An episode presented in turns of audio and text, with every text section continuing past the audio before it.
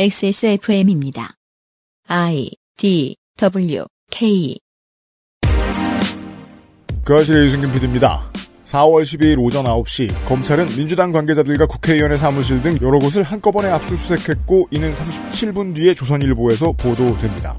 여러 곳을 수색했는데 조선일보는 어떻게 알고 37분 만에 사진까지 찍어서 보도할 수 있었을까요? 검찰이 조선일보에 미리 알렸다면 왜 하필 그날 그 시간이었을까요? 언론 플레이는 부지런합니다. 23년 6월 세 번째 목요일에 그것은 알기 싫다가 부지런히 되짚어 보겠습니다.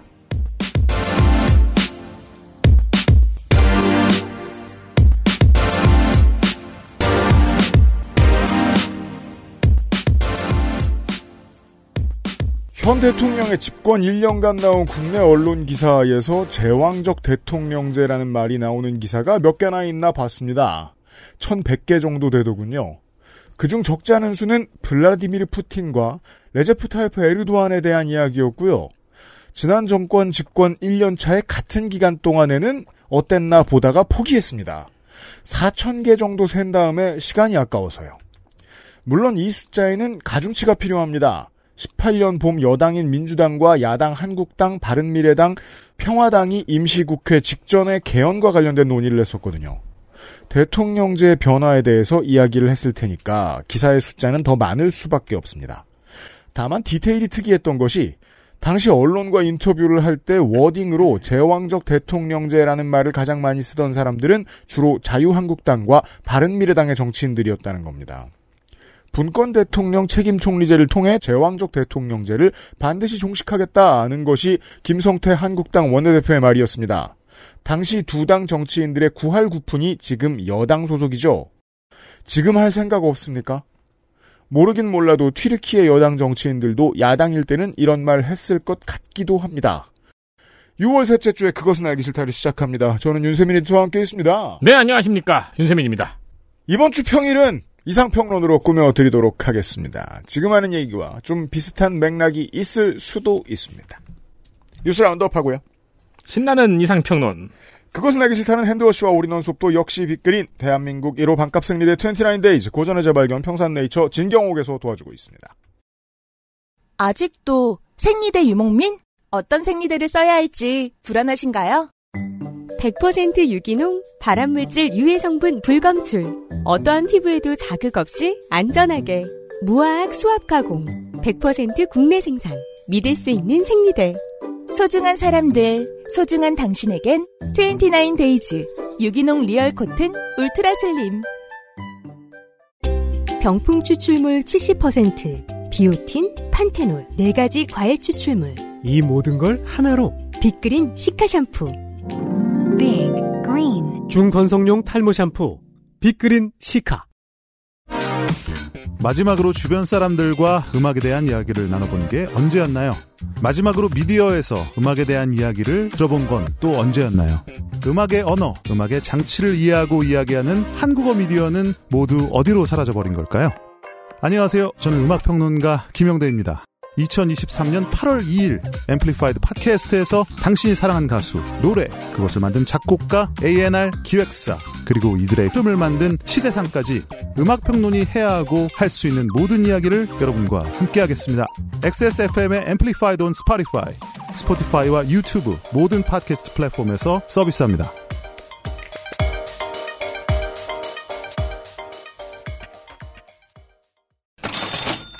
새 프로그램의 런칭을 광고할 수 있게 되어 기쁘고 피곤합니다. 종영 프로와 외주 제작 포함. 그것은 알기 싫다. That 90s 쇼. 요즘은 팟캐스트 시대. 오디오북 소라소리. 퍼펙트 25 잉글리시 팟캐스트. 술기운의 작가 생활에 이은 XSFM의 일곱 번째 오리지널 시리즈 앰플리파이드 팟캐스트가 올 여름 찾아갑니다. 8월 2일에 런칭되는 것으로 현재 예정되어 있습니다. 아마 그러겠죠. 더 뉴식스, 엠믹스, 빌리, 에스파 말고도 엄청나게 많은 아티스트들의 제작에 관여하는 A&R 회사 앰플리파이드가 XSFM을 통해 만드는 음악 이야기하는 팟캐스트입니다. 그렇습니다. 의뢰받은 UPD가 10년 동안 덮어놓고 쳐다도 안 보던 음악 시장을 뒤져보았더니 네.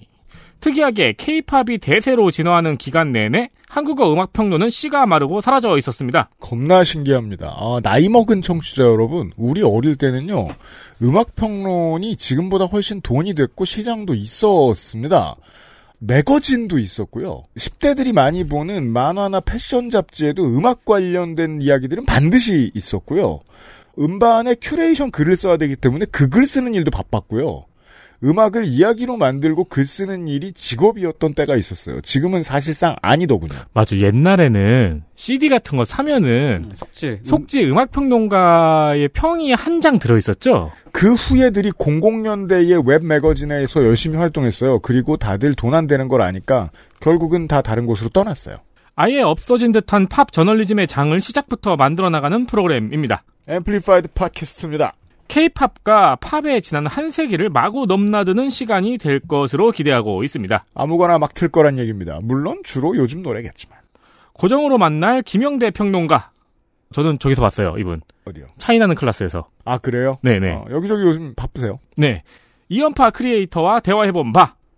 이분은 저기 뭐야. 카니에 방송 준비할 때 네. 그것 때문에 이제 유튜브에서 관련 컨텐츠를 검색해서 봤거든요. 네. 그때 유튜브에서 봤어요. 아, 네. 유튜브를 채널을 진행하고 계신 게 이미 있습니다. 진행을 할 UPD는 10년대 이후 음악에 대해 상당히 무식한 것으로 드러났습니다. 그렇습니다. 안 그런 척했지만. 드러났어요. 네. 김영대와 이연파 음. 그리고 이후에 소개해드릴 많은 평론가와 아티스트들이 UPD를 가르쳐줄 예정입니다. 제가 공부하는 컨셉입니다. 물론 청취자 여러분도 가르쳐 주시겠죠. 아, 네. 뭐 이미 많이 알고 계신 분들을 위한 이야기도 되겠고요. 전 세계 어디에서도 팟캐스트나 유튜브나 오리지널 프로그램에 음악이나 뮤직비디오를 삽입하는 일이 쉽지 않습니다. 찾아보신 적 없으면 지금 찾아보십시오. 거의 없습니다. 그렇습니다. 우리가 성장하는 사이 한국은 어느새 베른 협약에 가입을 했거든요. XSFM이 지난 1년간 효율적인 방법을 찾아 삽질을 거듭해서 사실 1년이 아니고요. 한 10년 찾아봤습니다. 요즘은 팟캐스트 시대 하면서도 말이에요. 일단 앰플리파이드 팟캐스트에서 트는 모든 노래가 잘리지 않고 온전히 나갈 수 있는 매체는 현재까지는 스포티파이가 유일합니다. 스포티파이가 유일하다는 게 한국에선 좀 불행한 일이기도 한데요. 스포티파이를 쓰시는 분들이 많이 없어서 다만 이런 매체를 찾았고요. 노래를 붙여서 이 이야기하는 프로그램이 서비스됩니다. 그러게요. 외국에서는 스포티파이가 거의 스트리밍 음악 서비스와 동의어처럼 사용되던데. 일장인데 네. 한국에선 아니죠. 청취자 여러분들은 특별한 제약 없이 앱만 다운받으시면 앰플리파이드 팟캐스트로 접근 가능하도록 준비 중입니다. 그렇습니다. 국내 사이트처럼 막 가입하는데 엄청나게 복잡한 절차는 없습니다. 유튜브와 다른 팟캐스트 서비스를 통해서도 업데이트를 하지만 경우에 따라 트는 노래가 빠지는 경우는 많을 것으로 예상이 됩니다. 그렇습니다. 특히 팟빵이나 아이튠즈 팟캐스트를 통해서는요. 팟캐스트를 통해서 라디오를 듣는 분들은 어떤 상황인지 아시겠죠? 네, 네, 노래가 음, 네, 잘 들으셨습니다. 이렇게 넘어가죠. 그렇죠. 이것도 또 따로 편집하고 하자, 뭐 이것저것 준비하자면은 에디터하고 민정수석이 힘듭니다. 그리고 유튜브 같은 경우에는 어떻게 될지 저희도 사실 예상이 불가해요. 회차 전체가 블락이 먹힐 수도 있다 그러고. 네, 네, 어, 큰 모험을 시작합니다. 그렇습니다. 그렇기 때문에 오리지널로 들을 수 있는 플랫폼은 스포티파이가 유일합니다. 그렇습니다. 스포티파이와 모든 팟캐스트 서비스에서는 XSFM의 이름으로 들으실 수 있고요. 유튜브에서는 아마 앰플리파이드 팟캐스트의 전용 채널을 런칭할 것으로 보입니다. 준비 중입니다. 음악과 관련한 컨텐츠를 만드는 전 세계의 모든 크리에이터가 다 겪고 있는 문제이나 XSFM은 어떻게든 많이 내보낸다는 각오로 전 세계 음원 유통사와도 커뮤니케이션을 해볼 생각입니다. 앞으로 시간이 좀 남았으니까 좀 더 소개해드릴 게 있으면 이따금 그 알실나 요파시 시간에 더 소개를 해드리죠. 앰플리파이드 팟캐스트가 8월에 런칭됩니다. XSFM의 두 번째 음악 프로그램이네요. 베른 협약 땡까 하던 시절에 만들었던 음악 프로가 있긴 있었습니다. 지금도 그렇게 만들고 계신 분도 계시더라고요. 그니까 말이에요. 하지만 저희는 지금 법대로 하려고 합니다.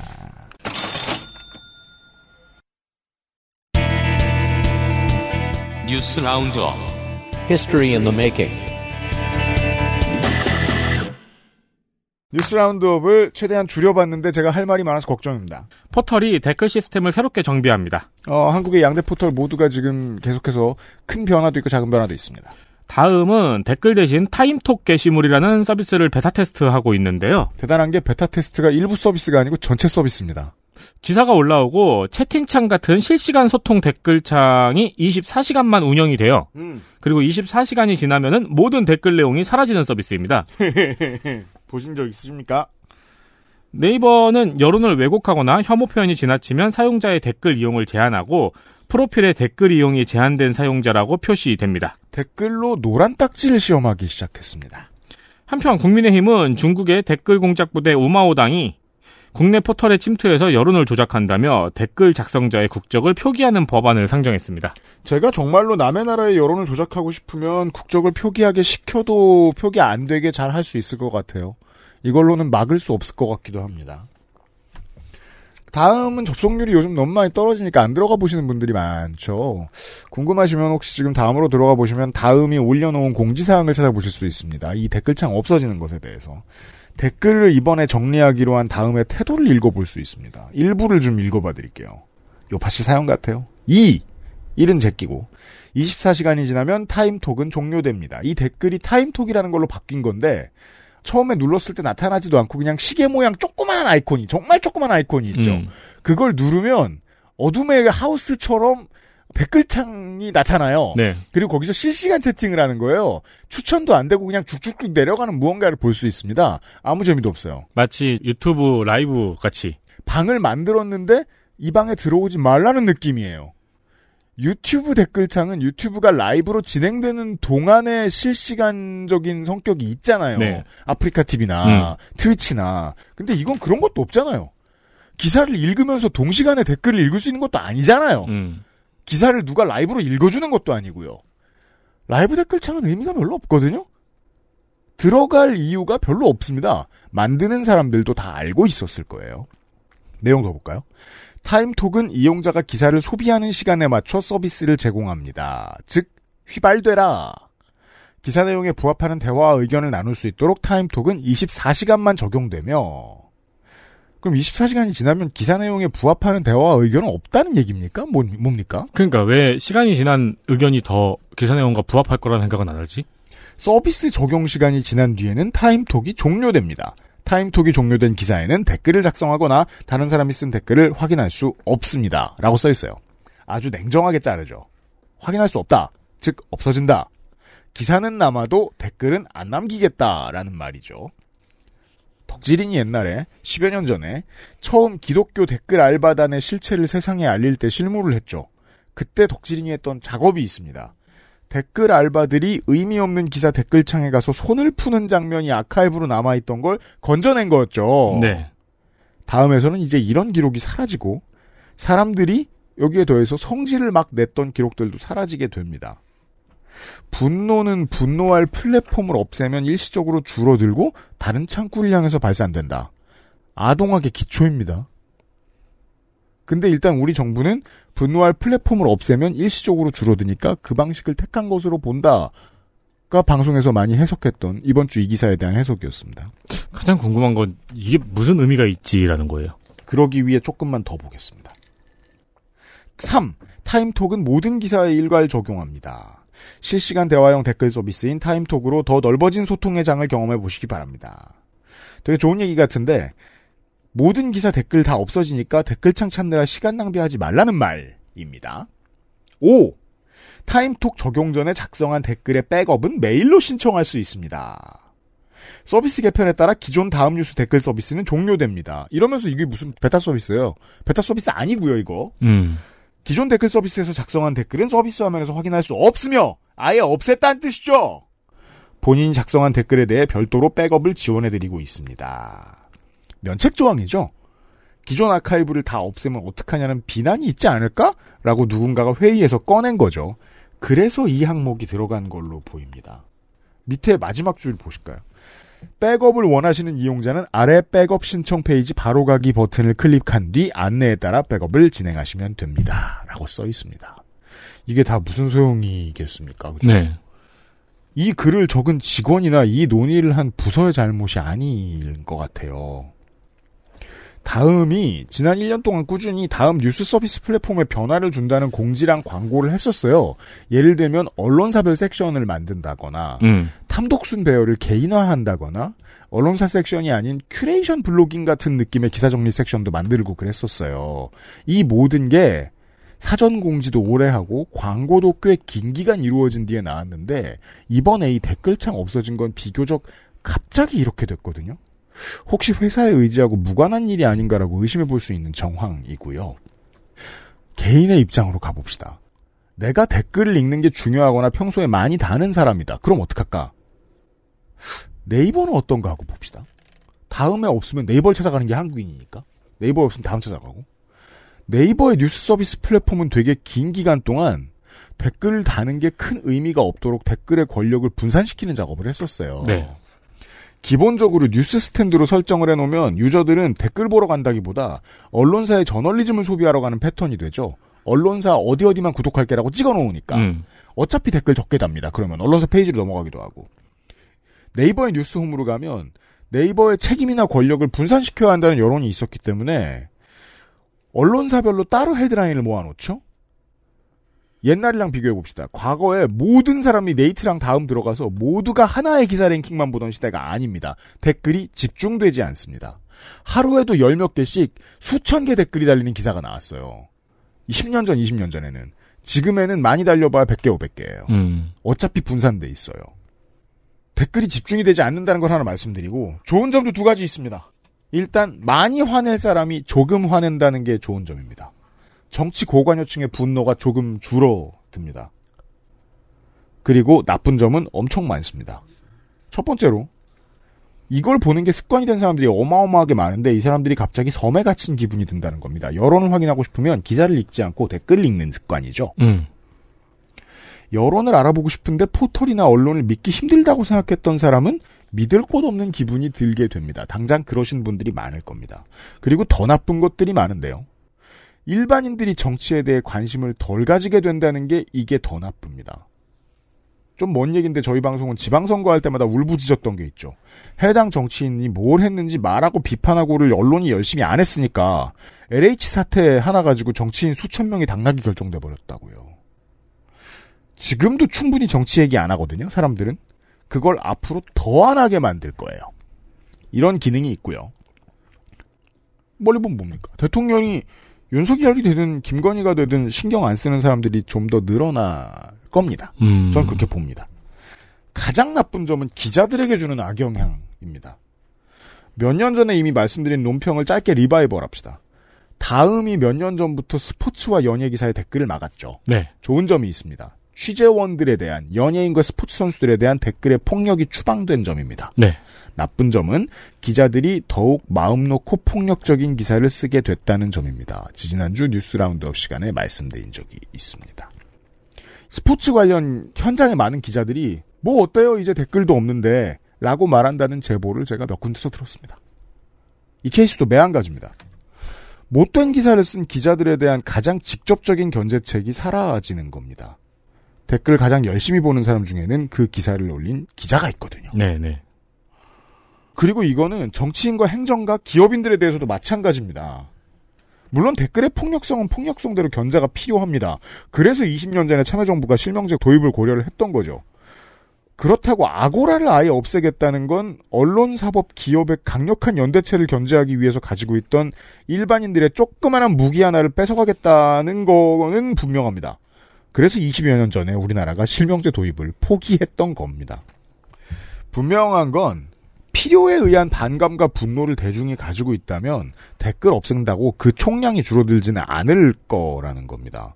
이제 네이버나 다음이 아닌 다른 곳을 찾아 헤매는 사람들이 갑자기 늘어날 텐데 이런 사람들이 안착하는 데는 보통 6개월에서 5년 정도 걸리더라고요. 일반적으로 커뮤니티 이민 같은 거 있을 때 보면 그렇더라고요.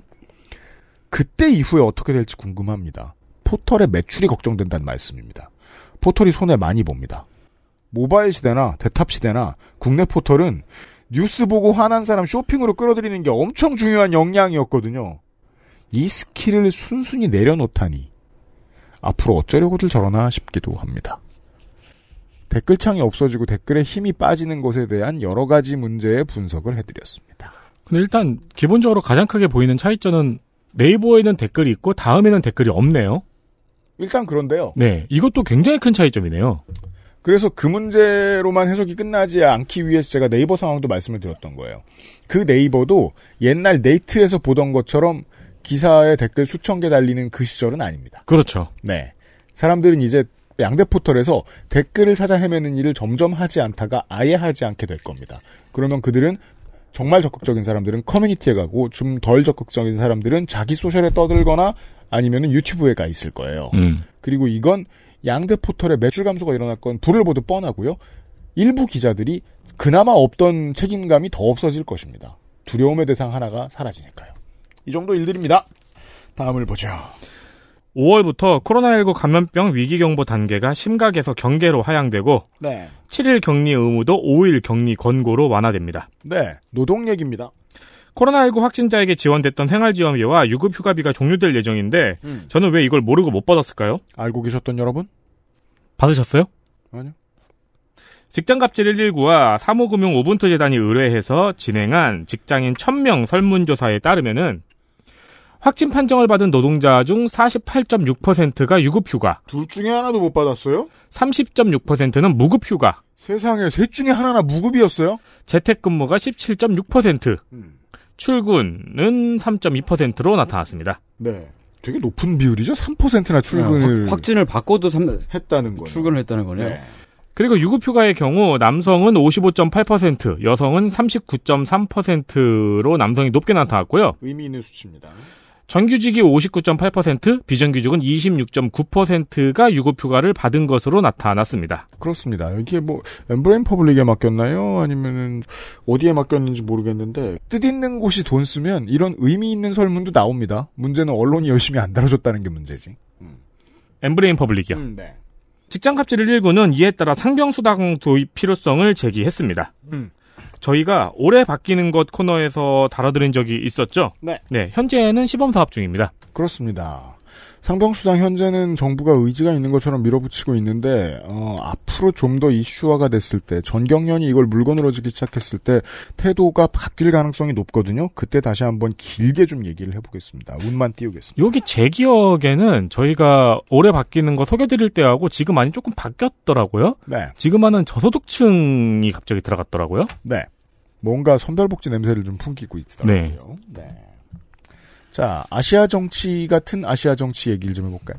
방송 업로드 날짜 기준으로 오늘 음. 인도네시아의 헌법재판소가 선거제도 개편에 대한 판단을 내릴 예정입니다. 네, 선거제도를 개편하기로 했나 봐요, 행정부에서. 그러니까 인도네시아의 하원은 음. 양원제예요. 네, 아, 입법부에서. 네. 선거구당 최대 10명까지 당선될 수 있는 비례대표 대선거구제입니다. 그렇습니다. 어, 우리나라 정치인들도 지금 많이 고려하고 있는 방식이죠. 근데 우리는 비례대표를 찍을 때 정당이 순번을 정하고 정당이 드래프트를 쭉 내주면 그냥 정당에 투표하죠.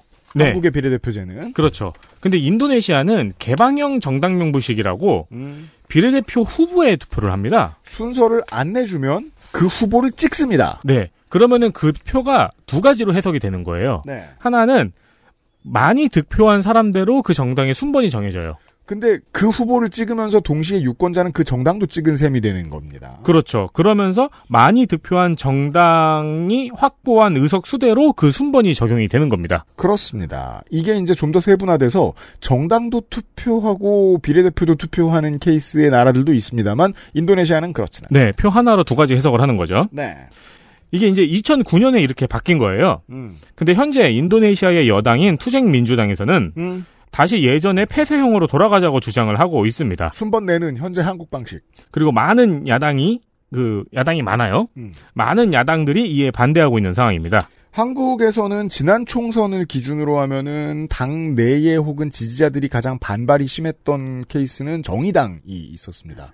이 순번을 인정할 수 없다고 하는 지지자들이 많이 있었습니다. 네. 한편 헌재에서 선거제도를 여당의 요구대로 개편을 한다면요. 음. 한다고 헌재가 이제 결정을 하잖아요. 네. 그럼 선거일이 밀려요. 그렇죠.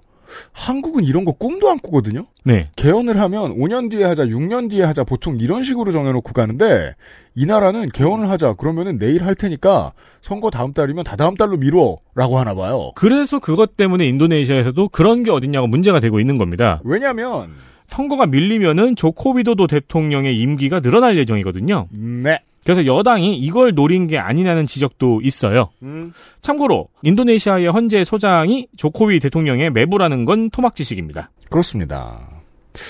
다른 대륙의 나라들 어떤지 모르겠는데, 아시아 한정으로, 그, 행정부와 입법부의 가족이 어느 정도 이상 고위직은 못 가도록 하는 법이 있었으면 좋겠어요. 음, 음. 너무 악용될 일이 많아요. 아, 근데 그건 또 막상 또 하려 그러면은 또 철학적으로 건, 건드리는 게 많잖아요, 또. 왜 그러냐면 이런 문제가 너무 심하니까요. 그러니까요. 제일 많이 앓는 건 일본이고요. 이런 일로. 음. 조코위 대통령은 행정과 외교가 진보적인 듯 보일 때 우리나라의 언론에 종종 소개가 돼서 그렇지 상당한 수구적 이념의 소유자입니다. 여러모로 종교적 극우 하고 모습이 좀 비슷하고요. 대표적인 게 이제 임신 선택권이나 혼인 관련법 등 젠더 관련 법안들이 국제기구로부터 좀 린치를 많이 당하는 편이고 아, 가장 크게 국내에서 문제가 됐던 거는 국가 명예훼손 법안입니다.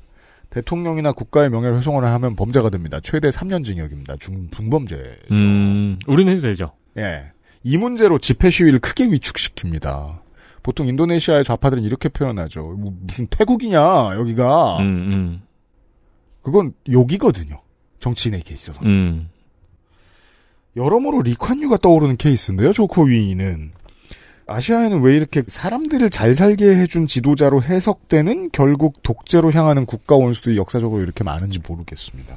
아니, 조코이 대통령의 지지율이 높은 게, 네. 이 독재 뒤에 나타난 민주적으로 선출된 대통령이어가지고 지지율이 높았던 거고, 세계에서도 좋은 평가를 보냈던 거잖아요. 그렇습니다. 근데 지금 이미 재선이고, 음, 삼선은 헌법상 불가능한데, 음. 왠지 그림이 약간, 네. 조코위가 빠르게 푸틴화 돼가고 있다는 뉴스입니다. 네. 네. 다음은 중국 랴오닝성 단둥이 경제 뉴스. 북한의 노동력을 바탕으로 중국의 의류 생산의 거점으로 부상하고 있다고 합니다. 그렇대요. 단둥에는 현재 5만에서 8만 명의 노동자가 있는 것으로 추정이 된대요. 북한 직원들이 네. 근데 1인당 급여가 40에서 70만 원 선으로 이 정도 돈이면 중국의 노동자보다 훨씬 인건비가 낮은 것으로 알려져 있습니다. 경제 뉴스예요. 어, 관심 없으셨던 분들이 많으실 테니까 한번 들어봐 주세요. 작년 가을에 이런 기사들이 작게 작게 난 적이 있습니다. 미국의 대북 제재 강화 때문에 서방 의류업체들이 거래를 중단하면서 북한 직원을 고용한 중국 의류업체들이 서방으로부터 공격을 당하고 있다. 이 문제가 가장 시끄러웠던 때는 작년 봄에 중국의 나이키 리닝에 대해서 미국이 자국 내에 돌아다니던 물류를 갑자기 압류하면서였습니다. 리닝의 농구화는 미국에서도 많이 팔리거든요. 왜냐하면 드웨인 웨이드 시그니처 모델 때문입니다. 음. Way of Wade인가요? 음, 좋아요. 이 문제로 리닝의 회사 가치가 떨어질 걸 걱정했던 일부 국가의 연기금들이 리닝에 대한 투자를 철회하기도 했기 때문에 경제지에 좀 났었습니다. 리닝과 안타는 미국 수출 물량도 상당하죠. 음. 이런 미국 농담 아십니까, 청취자 여러분? 중국제가 안 좋은 물건의 대명사로 불리던 시절에 사람들이 궁금해했다. 물건 전체가 이상한데 made in China라는 태그는 왜 튼튼하냐? 답. 태그는 한국산이다. 이게 이제 서방 사람들의 상황 판단을 보여주는 농담입니다. 저건 농담이 맞지만 의류 산업으로 보면 택갈이는 전 세계에 있잖아요. 법적 제재가 걱정돼서 그걸 아예 택갈이를 아예 못하는 큰 기업들이 있습니다. 스파 브랜드 같은 데나 그런 데를 제외하면 상당수 중소기업들은 의류에 택갈이를 합니다. 택갈이 전문 업체도 많습니다.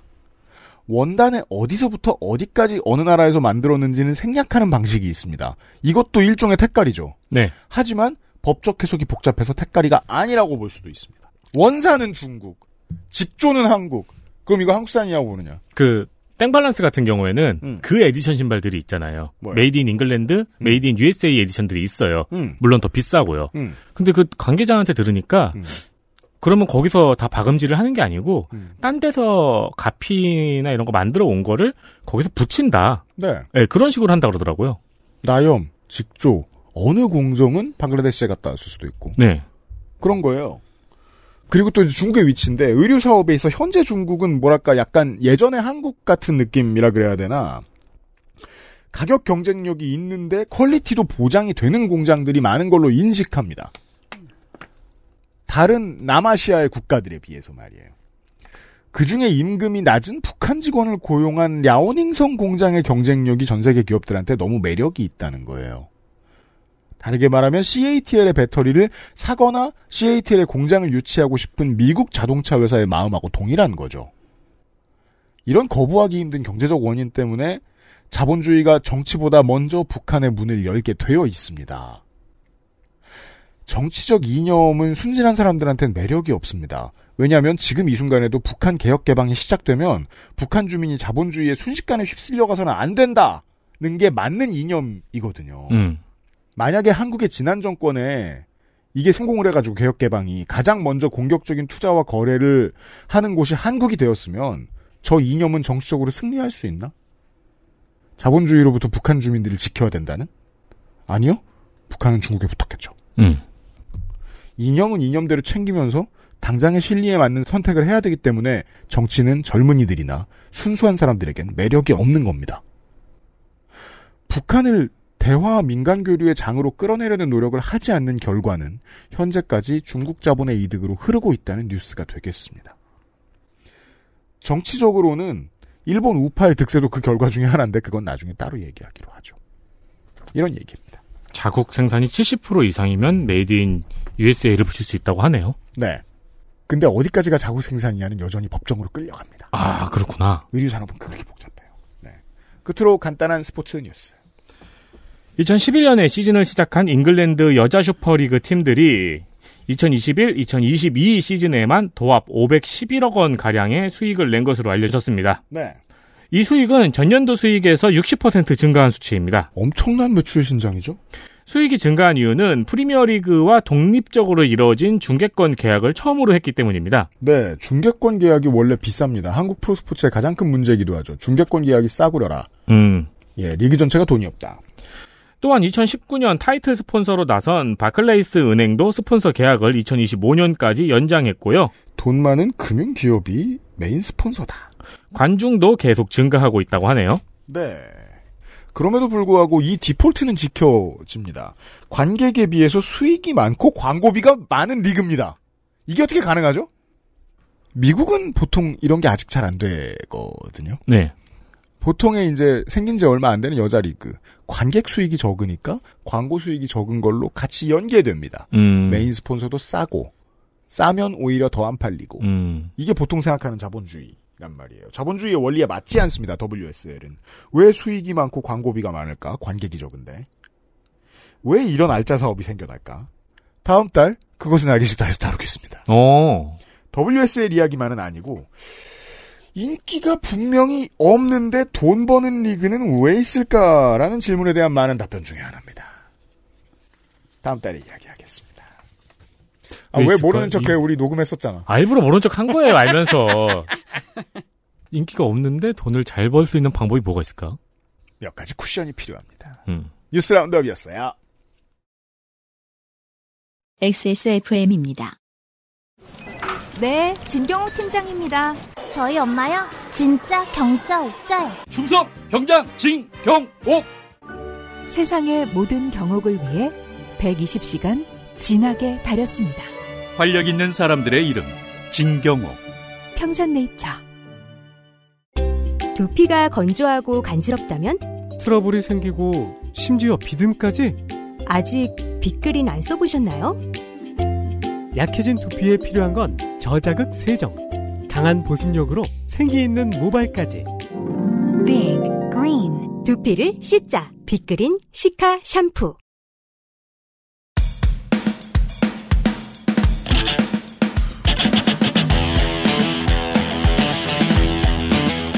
여러 가지 문제로의 다양한 접근. 이상 평론.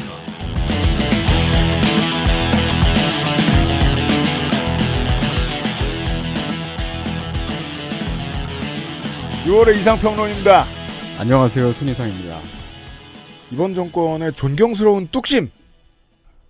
옛날 같았으면 세상이 뒤집어지고 씨알도 안 먹히고 혼만 나고 손해만 봤을 일도 아, 한번 더 밀어붙이고 또 한 번 더 밀어붙이면 된다는 믿음입니다.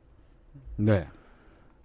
정순신 변호사를 이제 경찰이 거수기 노릇을 하는데 이 행동대장으로 만들려던 계획이 실패했던 이유는 정순신 변호사의 문제나 그 이념적인 문제, 정치적으로 어떤 일을 할지에 대한 예상 같은 정상적인 이슈가 아니라 아들의 학교 폭력이었습니다.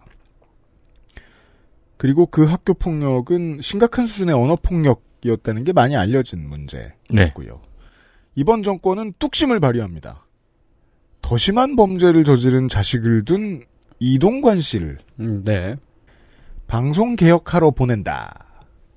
라고 사실상 내정해 놓은 케이스인데 정순신 변호사 때는 쉽게 물러섰는데 이번에는 물러설 생각이 없지요. 네. 내부의 사람들이 어떤 생각을 할지 알자면 알 수도 있을 것 같습니다. 일단은 비슷한 사건이 반복적으로 발생하면 피로감이 온다라고 믿고 있는 것 같아요. 대중에게. 음. 실제로 그렇기도 하고요. 예를 들면 엠번방 사건보다 더 많은 피해자가 나온 사건이 생겼음에도 불구하고 나라가 뒤집어지고 있지 않거든요. 네. 그렇다는 느낌을 냄새를 맡으면 언론도 조금씩 덜 다루기 시작하고 포털도 메인에 덜 노출하기 시작합니다. 이러면 사람들은 잊을 수도 있다라고 믿는 거예요. 이동관 씨 아들의 학폭 내용은 실제로 죄질이 아주 심각한데도 불구하고 말이죠. 근데 이 믿음은 이번 정권을 지켜온 수호신과도 같습니다. 지난번에 몇 년 전에 대통령과 관련된 무속 논란이 있었을 때 대통령은 탄핵당했고 몇 년 전에 공천 개입 논란이 있었을 때 대통령은 그 문제로 탄핵당한 뒤에 실형을 살았거든요. 네. 두 번째로 일으킬 때는 괜찮다라는 믿음이 대통령실을 지배하고 있을 가능성이 높습니다. 이때 가장 큰 도움을 주는 것 중에 하나가 언론, 미디어입니다. 음. 언론은 사람들에게 소식을 전달하는 역할도 하지만 어떤 특정한 소식을 전함으로써 다른 소식을 묻어버리는 역할도 하죠. 어, 그럼요. 예. 소식을 전하지 않는 것도 언론의 권력입니다. 헤드라인의 힘입니다. 예. 옛날에 다니엘 부어스틴이라는 양반이 있었어요. 중인은 아닌 것으로. 예. 어. 아, 이 양반이 학위를 박사를 한 20개를 땄을 거야. 와, 그럴 수, 아니야? 그럴 수 있나? 그러니까 미국 의회 도서관에서 일하는 사람인데 그러니까 명예 학위까지 포함해서죠. 학위를 많이 땄어요. 그 여러 개를 한꺼번에 진행을 했나? 아니 20명의 교수한테 어떻게 suck up을 해? 아니, 그러니까 안경이 되게 두꺼워요. 뭐야? 이분이 안경잽이예요. 그 손이상도 안경이 두꺼워요. 주로- 저도 그렇습니다. 진짜 physical로 땄다고요? 예. 아 주로 이제 현대 정치에 관한 글을 썼습니다. World's Strongest Man이네요. 어, 근데 그 정도 그 중에 이제 부어스틴의 이론들 가운데 허위 사건이라는 게 있어요. 허위 사건. 네. 이론. 네, 그 수도 이벤트. 수도 이벤트. 네, 영어로. 음. 그 이제 수도 에페드린 할 때 그 수도 알파벳 P로 시작하는 수도입니다. 네, 서울 말고요. 네. 푸세우도. 어. 아, 실제로 이제 중요성이 있는 사건이 아니라 허위로 만들어낸 사건이에요. 음. 정치인이나 유명인이나 뭐 기타 등등이 뉴스에 나오기 위해서 혹은 유명해지려고 등등의 이유로 허위 사건을 조직한다는 겁니다. 허위 사건을 퍼뜨려서 유명세를 얻을 수 있거나 수익을 얻을 수 있는 언론인이 내는 허위 사건이 있고요. 네. 그 대상 취재원이 돼서 자기가 유명해질 수 있는 허위 사건이 있는데 그알싫이 다뤘던 대표적인 사건으로는 주식 투자를 큐레이션 해준다는 사기꾼. 네. 음. 의 이야기였죠. 그 사람은 지금도 그런 허위 사건을 매일같이 만들어내서 유명인 행세를 하고 다니고 주식 관련 상담 수수료를 받아 챙기고 있습니다. 음. 네. 한국에서는 이제 이런 케이스를 화성인 바이러스라고 하죠. 네, 그 사람도 화성인 바이러스에 나왔었어요. 네. 아, 이게 정치인들에게도 그렇습니다. 예를 들면은 어맹부 씨가 시장에서 오뎅을 사 먹었다. 국밥을 떠 먹었다. 뭐 산낙지를 먹었다. 이런 뉴스가 대통령이 되기 전부터 그리고 서울시장이 되기 전에도 엄청나게 많았거든요. 엄청 열심히 밀어줍니다. 네. 저는 그때의 흔적을 이준석 씨가 당대표가 되었을 때 되기 전후에 엄청나게 많이 봤습니다. 그게 이미 대선 후보가 되기 전부터도 되게 네, 많았어요. 되게 많았었습니다. 먹는 이명박으로 검색해 보시면 뭔가를 먹고 있는 이명박이 끝 끝도 없이 나와요. 어, 그러네요. 엄청 먹네. 네. 먹는 이명박 총정리도 있고. 어, 근데 노- 놀랍게도 이게 다 언론에 실려요. 아니, 그래서 그 대선 광고 있잖아요. 이명박은 어. 네, 배고픕니다. 그렇죠. 그게 이런 배고- 음. 맥락에서 나온 거구나. 그렇죠. 그 홍보 문구도 있었죠. 어, 근데 이게 뭘 이명박이 뭘 먹었다. 이게 이게 뉴스거리예요? 이게 역사적인 사건이 아니잖아. 음. 뭐 기록할 만한 어떤 가치가 있는 그런 건 아니잖아요. 세상 어떤 사람도 먹는 건 뉴스가 되지 않습니다. 네. 물론 어. 한덕수 총리는 오염수를 빨리 먹어야 되는데 그거 먹을 때 뉴스가 될 수 있습니다. 하지만 오뎅 먹는 걸로는요. 음. 근데 이제 뭘 먹으러 갈 때마다 기자를 동반하고 가서 뭘 먹는 걸 계속 보여줘요. 음. 그걸 끊임없이 뉴스로 만듭니다. 말하자면 이런 게 허위 사건입니다. 음. 실제로 뭘 먹기 위해서 간 게 아니라 뉴스거리로 만들기 위해서 이 먹는 장면을 인위적으로 만들어낸 거예요. 음. 사건을 그러니까 인위적으로 만든 겁니다. 네. 그리고 이걸 본인의 이미지로 만들어 썼죠. 허위로 만든 먹는 사건을 통해서 어, 전통 시장에 찾아가서 서민들과 어울려 서민 음식을 먹는 사람이라는 이미지를 만듭니다. 네. 대통령 선거에서 이명박은 배고픕니다라는 홍보 문구를 캠페인에 사용했어요. 이미 그걸로 이득을 본 뒤에 나올 수 있는 두 번째 펀치. 예, 이명박 TV 광고에 그렇게 나왔습니다. 음. 아, 근데 이게 이명박의 실제 이미지냐 음. 하면은 기자가 옆에서 카메라를 들고 있을 때 먹는 거랑 본인이 실제로 좋아하는 거를 남들이 안 볼 때 먹는 거랑 다를 거 아니에요. 당연합니다. 예. 그러니까 이제 이렇게 허위 사건을 통해서 만들어낸 이미지를 허위 이미지라고 합니다. 음. 어, 수도 이미지 영어로. 수도 이미지. 예. 근데 이게 뉴스로 나갈 때 가치가 있는 뉴스는 아니잖아요. 이준석이 따릉이 탄 것. 네네. 야, 어. 이명박 대통 전 대통령은 네. 먹는 이명박 검색하면 진짜 맛있게 먹거든요. 네. 근데 그 반대인 사람이 누구일까 제가 한참 고민하다가 음. 정몽준 전 의원을 한번 검색을 해봤어요. 네. 진짜 맛없게 먹네요. 그러니까 그것도 잘하는 사람이 있어요. 허위 사건 만드는 솜씨. 음. 어, 가치가 있는 뉴스라는 거는 공적으로, 공적인 역할을 하는 뉴스들은 정치인이 무슨 정책을 만들었는지, 어떤 계획을 승인했고, 예산을 얼마나 쓰기로 했는지, 그런 뉴스인데, 음. 그런 건 잘 안 나오고, 어디서 가, 어디 가가지고 뭘 먹고 있더라. 이런 게 더 많이 나와요. 네네. 이렇게 허위 사건을 전파하는 뉴스를 허위 뉴스라고 합니다. pseudo news. 네. 어, fake news랑은 좀 달라요. 페이크 네. 뉴스는 뉴스 자체를 날조한 거고, 그 뭐 저기 나훈아 사망 어, 이런 게 네, 음, 날조. 음. 그런 거가 아니고 허위 뉴스는 어맹부가 산낙지를 먹었다더라. 땡준석 씨가 자전거를 탔다더라. 음. 땡동훈 장관이 펠로폰네소스 전쟁사 책을 들고 갔다더라. 음. 이런 게 허위 뉴스입니다. 음. 예를 들면 옛날에는 국회 선진화법 이전에는 음. 국회에서 이제 많이 싸웠잖아요. 네. 그러면은 왜 싸웠는지는 안 알려주고 싸웠다고만 전해주는 것. 그죠. 또 일종의 허위 뉴스일 수 있겠네요. 음. 그죠. 그리고 그 싸움을 낸 놈이 안 싸우면 안 싸운다고 칭찬해 주는 것도 허위 뉴스입니다. 음. 실제 사건을 전달하는 그런 뉴스가 아니라 뉴스에 나오기 위해 만들어낸 사건을 그 허위 사건을 어, 그걸 전달하는 거죠. 음. 뉴스로서는 언론사로서는 허위 사건이 필요합니다. 필요합니다. 왜냐하면 뉴스로 내보낼 만한 가치가 있는 진짜로 중요한 역사적인 사건이 매일매일 일어나지는 않잖아요. 그리고 매일매일 일어난다고 해도 그거 찾는 것도 능력인데 음. 인력은 언제나 부족합니다. 네. 그렇습니다. 막 캐나다 산불같이 정말 다 막 중요하고 전 세계가 이목을 기울이고 있는 그런 뉴스가 항상 있지 않아요. 캐나다가 지금 재앙에 빠졌습니다. 큰일이 났습니다. 옛날에는 그래서 많이 지원했다고들 하죠. 음. 그래서 이제 정치인이나 셀럽들이나 혹은 관종들은 이런 뉴스의 성질을 이용하기도 합니다. 음. 나경원 씨를 봅시다. 그 광주에 가서는 자기가 호남의 손녀라고 하면서 순대를 먹어요. 음. 부산에 가서는 부산의 어머니라고 하면서 오뎅을 먹어요. 이런 게 뉴스에 왕창 나옵니다. 사실 굳이 거기 가서 먹고 싶었으면 내가 뭐다라고 말하지 않아도 먹어도 됩니다. 어. 그럼 저도 가- 다 먹었으니까. 아, 이분이 그 정치인으로 데뷔하신 지가 상당히 좀 됐는데 음. 저는 지금도 이분이 뭘 하시겠다는 분인지 잘 모르겠거든요. 그 되게 중요한 지적인 게. 네. 이 정치인이 하는 얘기도 들어봐야 하지 않겠냐라고 영혼 없는 어떤 언론인들이 떠들 때가 있어요. 네. 내가 그걸 보고 답답할 때 알아보는 가장 좋은 방법은 그 사람의 홈페이지에 들어가서 그가 뭘 하고 싶은지 적어 놓은 걸 찾아보는 겁니다. 음. 그게 없는 사람이 되게 많아요. 음. 방송에 많이 나와서 음. 이욕 저욕 다 하는 사람들. 음. 음. 그 욕하는 거 말고 하고 싶은 게 없는 정치인들이 되게 많아요. 아, 근데 저는 그런 건 모르겠는데 이제 나경원 씨가 몰라? 부산에서 둘째를 낳았다는 건 알아요. 음. 그러니까 부산의 어머니라더라. 뭐 그랬다는 건 알아. 그건 왜냐면 뉴스에 많이 나왔거든요. 호남의 손녀고 부산의 어머니 자기가 부산의 어머니인데 호남의 손녀야. 부산이 이제 호남의 이제 중, 중손. 어, 뭐 그러, 그런 그렇게 되는 거네요. 근데 뉴스가 이렇게 되면은 결과적으로 허위 사건을 만드는 정치인이 진지한 정치인보다 영향력이 훨씬 많아지죠. 그렇죠. 훨씬 세상입니다. 많이 언급되니까요. 어떻게 하면 우리가 다 같이 잘 살 수 있을까요? 같은 진지한 얘기만 하는 정치인은 뉴스에 잘 안 나와요. 그렇습니다. 아, 근데 이건 다시 말하면 허위 사건이 실제 사건을 압도하는 시대가 되었다는 뜻이기도 합니다. 음. 우리 대통령이 캄보디아에 가서 무슨 외교를 했는지는 잘 모르잖아요. 네. 근데 캄보디아에서 그 대통령 부인이 어떤 어린이를 껴안고 찍은 사진은 빵빵 이슈가 된다고요. 음. 정확히는 청소년입니다. 네, 청소년을. 네. 근데 아까 말했던 다니엘 부어스틴이요. 뭐 우리 입장에서 그냥 외국인입니다. 그, 그렇습니다. 양반인지도 알 필요 없어. 어, 그냥 외국인이야.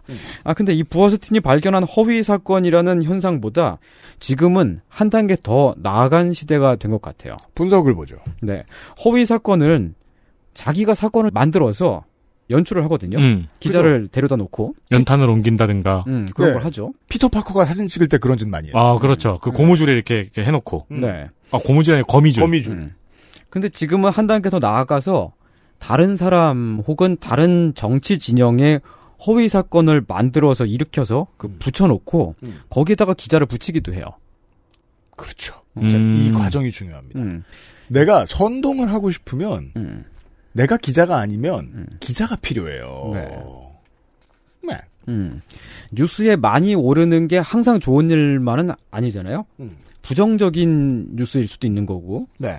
뭔가 그 전에 있었던 다른 부정적인 뉴스를 밀어내기 위해서 새롭게 부정적인 뉴스를 창출해내기도 하고요. 음. 그죠. 되게 적극적으로 동호회나 그 집안이나 음. 과나 회사 생활하는 사람들 보면 이런 본능이 있는 사람들이 있죠. 자기한테 안 좋은 이야기가 돌아다닐 때 남에 대한 안 좋은 이야기를 퍼뜨리는 것으로 대응하는. 올해 초에 이런 일이 있었습니다. 미국의 군사 기밀 문건이 유출됐습니다. 이- 기억하십니까? 음. 그런 일이 있었어요. 도청이요. 네. 미국의 군사 기밀 문건, 그 문서에 접근할 수 있었던 어떤 미국 병사가 음. 아, 인터넷에서 다른 밀덕들한테 이제 센 척을 하려고 음. 혹은 자랑하려고 네. 문서를 온라인에 풀었어요. 그렇죠. 최초 보도가 된 시점이 4월 8일입니다. 뭘 올, 올해 초야. 아니 이게 그 유출된 건 올해 1월 달이고요. 아 그죠. 그게 언론에 포착돼서 처음 보도가 된 게 4월 8일입니다. 음. 한국이 발칵 뒤집혀진 건 겨우 두 달 전입니다. 네. 4월 8일. 문제는 이 문건에 우크라이나 러시아 전쟁에 관한 한국 대통령실의 논의 내용이 담겨 있었어요. 음. 근데 거기에 정보 출처가 도청 자료라고 되어 있었던 겁니다. 떡하니. 어. 그리고 다음 날인 4월 9일 대통령실이 도청 정황에 관련해서 대응책을 검토하겠다는 입장을 냈습니다. 당연한 입장을 일단 냅니다. 네. 그리고 그 다음 날인 4월 10일에는 문건에 담긴 정보가 일상적인 거다라고 선을 그었습니다. 음. 이 사건이 별거 아니라고 축소를 한 거죠. 그렇습니다. 다시 돌아봐도 대단히 놀라운 것이 국가의 반응치고는 네. 이건 마치 우리 집에 할머니가 돌아가셨는데 음. 원래 세상 어디에선가는 할머니가 돌아가신다 같은 말을 하는 거예요. 그렇죠. 엄마 아빠가. 그 제가 이때 자주 그 비유를 했죠. 맞고 안 아프다고 하는 남자친구 같은 느낌이라고. 온 집안이 발칵 뒤집힐 사기를 당했는데 음. 원래 사람들은 서로 사기를 친다. 음. 어, 나 말고도 일상적인 사기 거다. 당한 사람 많다. 그러니까 일상적인 거야. 뭐 본이가 어. 누나 그 위자료를 다 잃고 음. 원래는 떠나잖아요. 음. 집에 들어가서 아 원래 인생이라는 게 딱이도 하고 잃기도 하는 거야. 음. 내가 꾼 들어가 쳤는데 그럼 따겠어 잃었지 음. 하면서 이제 그대로 들어와 정확합니다. 와서 쳐맞고 이제 영화는 끝. 네. 모두가 위자료를 다 자기가 쓰는 게 아니야. 음. 라고 얘기하는 거예요. 그런 일이 있었죠. 흔히 편파적이라 불리는 미디어가 하는 말은 하고 싶지도 않습니다. 다른 정권이었으면 어떻게 보도했을지 보라라는 말은 정말 이젠 하고 싶지도 않습니다. 그쵸. 너무 많이 하게 되니까요. 다만 중요한 건 이 정도까지의 반응은 나온 적이 없었다는 것이고 관련해서 항의조차 하지 않는 상황도 나온 적이 없었다라는 것이 되겠습니다. 야 진짜 다른 정권이었으면 어땠을까 잠깐 생각해 보면 진짜 지옥이 펼쳐지네요. 네, 박근혜 정권 때 어떤 일이 있었는지 설명해 드린 적이 있죠. 그때도 항의할 건 했습니다. 네네. 네. 이전 정권이었다고 한 문재인 정권이었다고 한다면은 뭐 이것으로 이제 한미 동맹의 근간이 흔들린 거다 막 이런 얘기 했겠죠. 그러면 정권이 혼나야죠. 그죠? 그도 저도 아니고 우린 지금 기억조차 못합니다. 아, 이번 정권 들어서 있었던 많은 굵직굵직한 일들 중에 하나였거든요. 선생이 왜 헛소리 안 하고 이런 얘기를 하는가? 잠시 후에 들어보시죠. XSFM입니다.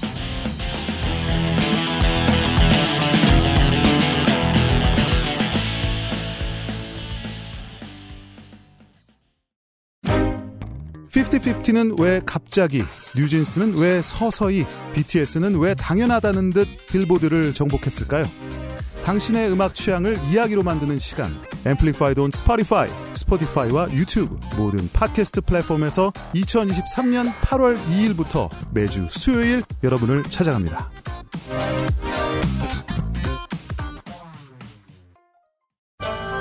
노경. 노경 중 으뜸이라하여 시베리아 알타이 지방에서 자란 사슴뿔 인삼. 불로장생을 위한 원료 중 가장 높은 평가를 받은 것이 고려 인삼이었습니다. 버섯 그 질긴 생명력을 벗삼아 면역을 생지황. 냉기를 가진 뿌리 식물로 인삼 녹용의 온기와 만나 음양의 절꿀. 제주산 봉개꿀 깊은 풍미와 진한 농도. 이 모든 것을 담아 진경옥. 평산네이처. 아직도 생리대 유목민? 어떤 생리대를 써야 할지 불안하신가요? 100% 유기농, 발암물질 유해 성분 불검출. 어떠한 피부에도 자극 없이 안전하게. 무화학 수압 가공. 100% 국내 생산. 믿을 수 있는 생리대. 소중한 사람들, 소중한 당신에겐 29 Days 유기농 Real Cotton Ultra Slim. 29Days 6월 환경의 달 맞이 할인 기획전. 다른 때 할인을 그다지 세게 하지 않다 보니 구실을 만들었는데 환경의 달. 근데 왜 환경의 달에 29데이즈가 할인을 하죠? 화학 성분 안 쓴다는 게 자랑이잖아요. 어, 생산 공정에서 화학 성분이 나오지 않는다고 네. 본인도 안 쓰고 물론 그럼에도 불구하고 할인은 짧습니다. 29Days가 늘 그랬고. 네, 할인 일정은 6월 15일부터 6월 21일까지입니다. 떨렁 6일. 상품은 반값 생리대는 10%, Real Cotton은 25%, Dream Fit은 35% 할인입니다. 아니 입는 걸 너무 많이 깎아주네요. 이거 잘 나가는데. 그렇죠. 29Days 치고는 엄청난 할인율입니다. 환경의 달을 맞이해서 유기농 순면 제품 파격 할인이 진행되니 많은 애정 어린 관심을 부탁드립니다. 짧습니다. 6월 15일부터 6일입니다. 29Days XS몰에서 할인된 가격을 확인하시고 확인하세요.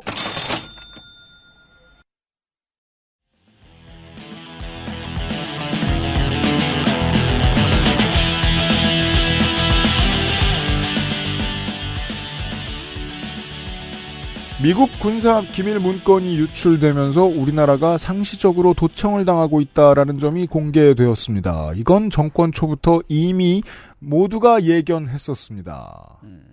갑자기 청와대 아닌 곳으로 들어갔으니 네. 보안은 어떻게 하냐? 국방부를 혼란스럽게 만들었으니 안보는 어떻게 하냐? 두 가지 문제가 몇 달 지나지 않아 터져 나온 거죠. 네. 네. 어, 4월 10일에 그렇게 축소를 하고 다시 다음 날인 4월 11일 더 공식적인 입장을 정부가 정리해서 발표했습니다. 우리나라 국가안보실. 네, 국가안보실 1차장이라는 고위직을 통해 내보냈으니 굉장히 무게가 있는 발언이었죠. 음. 인터넷에 유출된 미국의 기밀 문서 내용을 미국과 함께 확인을 해봤더니 대부분 위조된 거였다. 음. 라고 말을 했습니다. 네. 참고로 국가안보실 1차장 땡태효 씨는 엄행부 시절에 청와대에서 근무한 이력이 있습니다. 그렇습니다. 이분이 그때 군사 기밀을 유출한 혐의로 유죄 판결을 받은 그렇죠.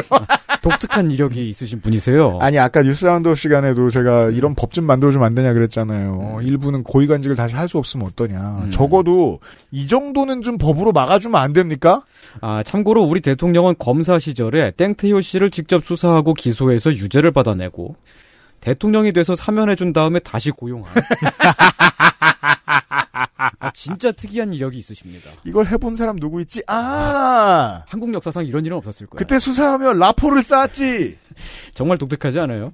네. 아무튼 4월 11일에 그 문서 위조된 거다라고 땡태효 씨가 주장하고 나서 조금 있다가 그 바로 당일의 일이에요. 네, 미국이 음. 그거 진짜라고 얘기합니다. 네, 그 지구 반대편에서 존 커비 백악관 비서관이 공식 석고대죄를 해버렸어요. 네, 제가 집문서를 해먹었습니다. 음. 그쪽에. 아주 아주 심각하게 받아들이고 있다. 이런 기밀 문건의 유출은 변명의 여지가 없다. 라면서 미국 이 떨었어요, 덜덜. 한국 등 동맹국들에게 깊게 사과를 했습니다. 한국 관련된 저 도청 문서만 걸린 게 아니었거든요. 예. 그러니까 도청 사실이라고 인정한 거고요. 그 안에 있는 내용도 진짜 기밀 내용이라고 인정을 한 거죠. 그렇습니다. 근데 이러면 우리 정부가 뭐가 됩니까? 된 거잖아요. 아무것도 아니라고 했는데 어. 네. 방금 전에 우리 정부는 그거 위조라고 그랬는데 그러자마자 미국 정부가 공식 사과를 하고 있어요. 음. 도청을 당한 것만 해도 안보적인 문제인데 그 사실을 피해국 스스로가 축소하려고 뻥을 친 사실이 곧바로 뽀록이 납니다. 바로 그날. 그러니까 이건 사실상 응. 순종이 예. 한일 합방 안 됐다고 말하는 어, 거의 그런 느낌. 수준입니다. 예. 아닌데 아직 제가 왕인데요? 이게 존댓말로 해 근데. 뭔 개쪽이냐고. 네. 아, 비유하자면은 이제 그 길에서 괜히 막 얻어맞고 와가지고 쪽팔리니까 막 맞은 적이 없다고 뻥쳤는데 음. 조금 있다가 동네 일진이 와가지고 미안하다고 사과하는 거 아니에요? 그렇죠. 그렇습니다. 어, 그게 더 쪽팔리죠. 그러고 나서 그 바로 다음 날에 무슨 일이 있었을까요? 음. 4월 12일 아침 9시 업무 개시 땡 하자마자 검찰이 송영길 의원의 전당대회 캠프 관계자들과 윤관땡 의원, 이땡만 의원 등의 집과 사무실을 한꺼번에 압수수색했습니다. 자, 당시의 메인 이슈가 도청 파문이었다는 것을 정리해 드렸고요. 음. 메인 이슈라는 건 정말 너무너무 따끈따끈해 가지고 모든 언론들이 일면에 다룰 수밖에 없는 사건이 도청 파문이었다는 얘기입니다. 네. 네. 그 한복판 바로 몇 시간이 지나지 않아 10여 시간, 20시간 정도 지나서 검찰이 사실 이게 일상화됐다는 게 되게 부끄러운데요. 대한민국 국민으로서 검찰이 정치적인 목적을 가지고 정당을 자꾸만 수색한다, 압수수색한다는 게 보통의 나라들에서는 상상할 수 없습니다. 쿠데타나 있어야 있을까 말까 한 일. 그렇죠. 입니다. 이제 이 일이 좀 일상화되었는데 아무튼 그때 충격요법을 씁니다. 이그 압수수색 소식을 가장 먼저 알린 언론은 조선일보고요. 최초 보도 시점이 아침 9시 37분이에요. 윤땡석 의원 사무실에 검찰 수사관들이 들어가고 있는 사진이 실려 있고요. 자, 9시에 검찰 수사관들이 실시간으로 들어갔대요. 네. 사진도 찍었고 보도도 했어요. 네, 이제 막 들어가고 있는 수사 개시 시점의 사진을 뒤에서 찍어서, 그러니까 그 등짝이 보이죠? 음, 수사관들의. 음, 음. 사진을 찍어서 보냈고. 아니 도착 해서 수사관들이 조선일보 기자가 올 때까지 기다리진 않았을 거 아니에요. 음. 오히려 그 역이겠죠. 어쨌든 이 그 수사는 지역구 사무실이 아니라 국회를 압수수색한 건데요. 이 사진이 있다는 건 우연히 찍힌 게 아니죠. 네.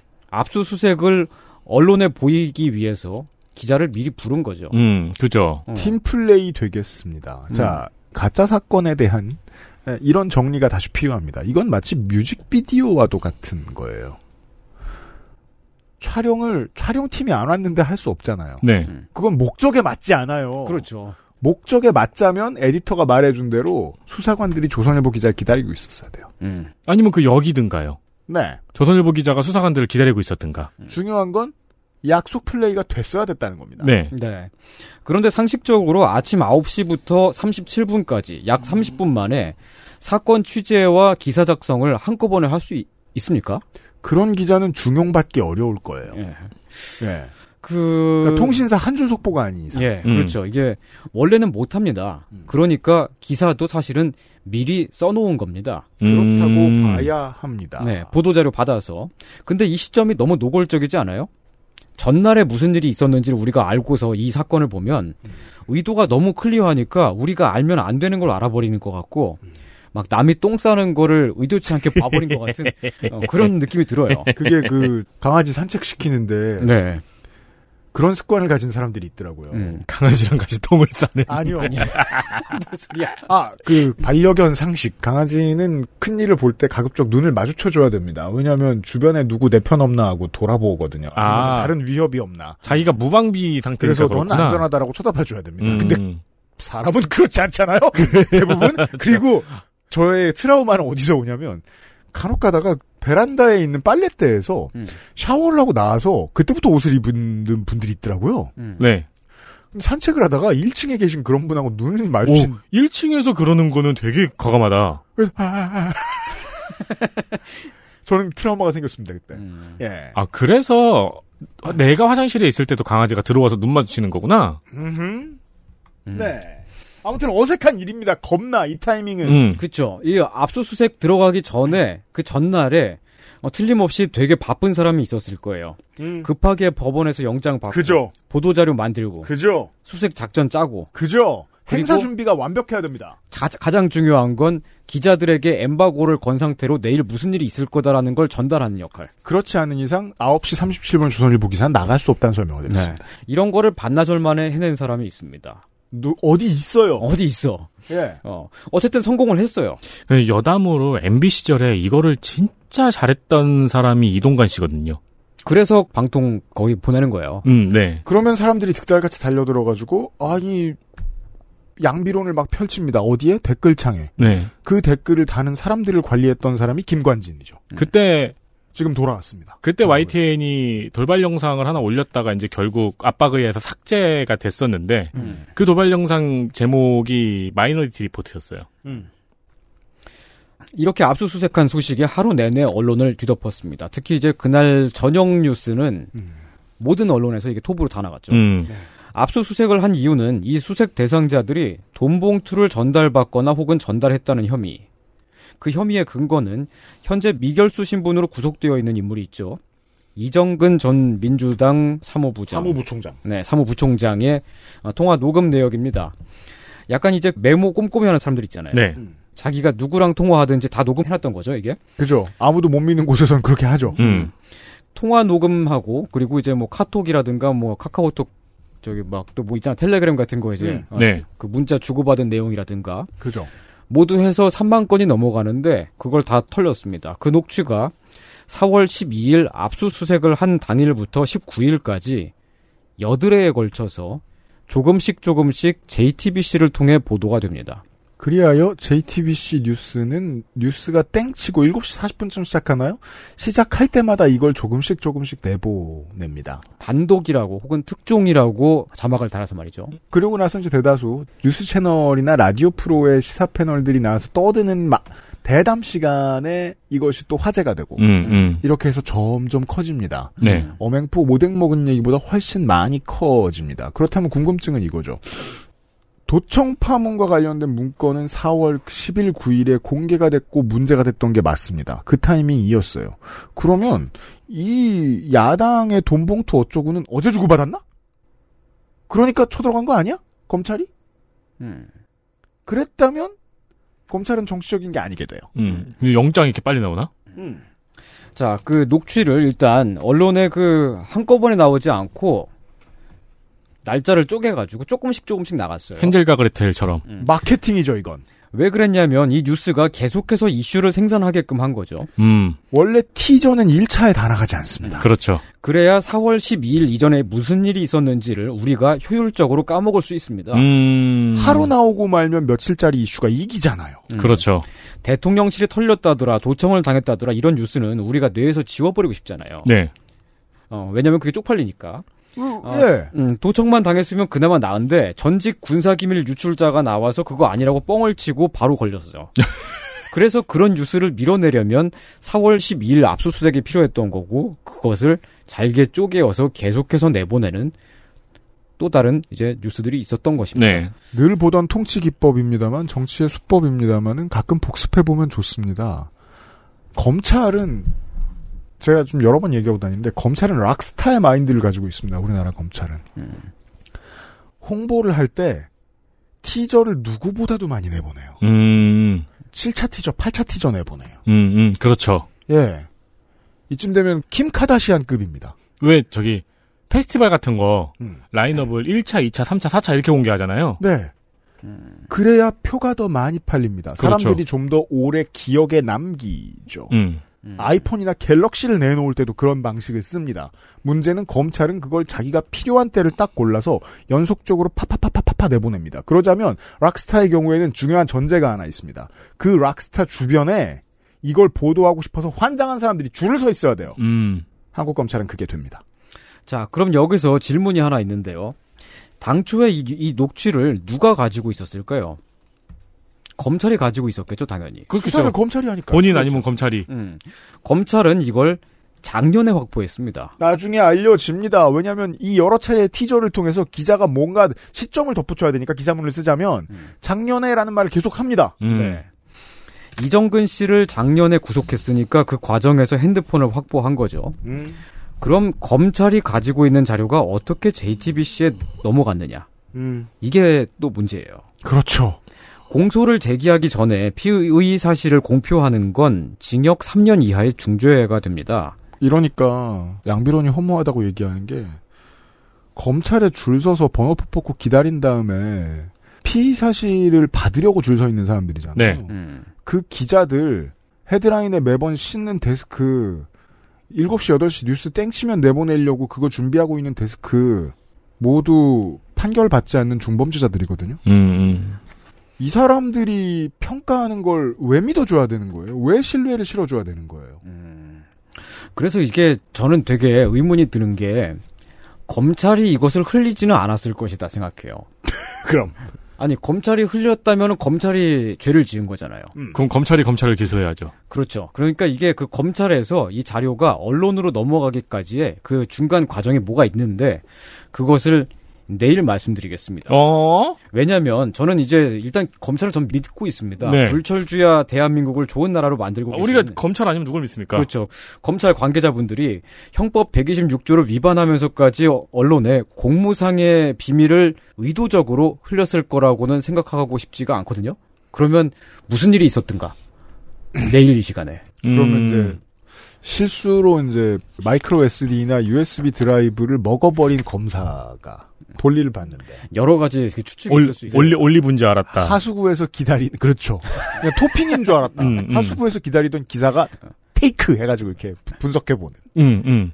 분변을 그런 거일 것이다. 아, 이 컨셉을 좀 미리 말씀해 주시지. 그럼 리액션을 그렇게 해드렸을 텐데. 그게 불쾌하거든요. 검사 욕하는 게요? JTBC의 보도국 내의 분위기를 알 것도 같아요. 그래요? 본인들은 영원히 진보적인 사람들이라고 믿고 사는 모양이에요. 세 번째, 네 번째 기사부터 보면 그래요. 음. 언제나 첫 번째, 두 번째 보도는 검찰 받아쓰기거든요. 우리는 검찰 받아쓰기 하고 살지만 진보적인 사람들이라고 믿고 있는 것 같아요. 음. 근데 검찰 받아쓰기는 한겨레에서도 많이 했었거든요. 이런 건 알죠. 지명 기사들 많이 보시면 그런 느낌 받으실 텐데 적극성의 차이가 있어요. 칼럼으로라도 말려보고 아니면은 받아쓰기 기사의 평가라도 넣어보고 하는 노력들을 경향이나 한겨레나 오마이는 해요. JTBC는 거 못해요. 어, 어. 근데 저는 데스크 내부에서는 그렇게 생각 안 하는 것 같아요. 우리가 중앙일보의 DNA의 완전한 직계 후손이다라고 생각하지 않는 것 같아요. 음. 예. 다만 대중은 판단 내려줬거든요. 시청률 다 깎아줬죠. 음, 네. 이 시청률을 되돌아오게 하려면 검찰 받아쓰기 우리가 제일 먼저 해야 돼. 라는 생각을 하는 데스크에 휘둘리고 있는 거죠. 음. 그 기자들이 뭐가 진보적입니까? 수구적이지. 네. 뭐 아무튼 불평했습니다. 목요일에 그것은 알기 싫다. 일단 여기까지 하겠습니다. 시사평론을 하고 있어요. 선생이. 그러네요. 내일 기대해 주십시오. 유승균 PD였습니다. 제가 이런 사람입니다. 가짜 뉴스죠. 이런 사람이라는 게 어떻게 가짜 뉴스지?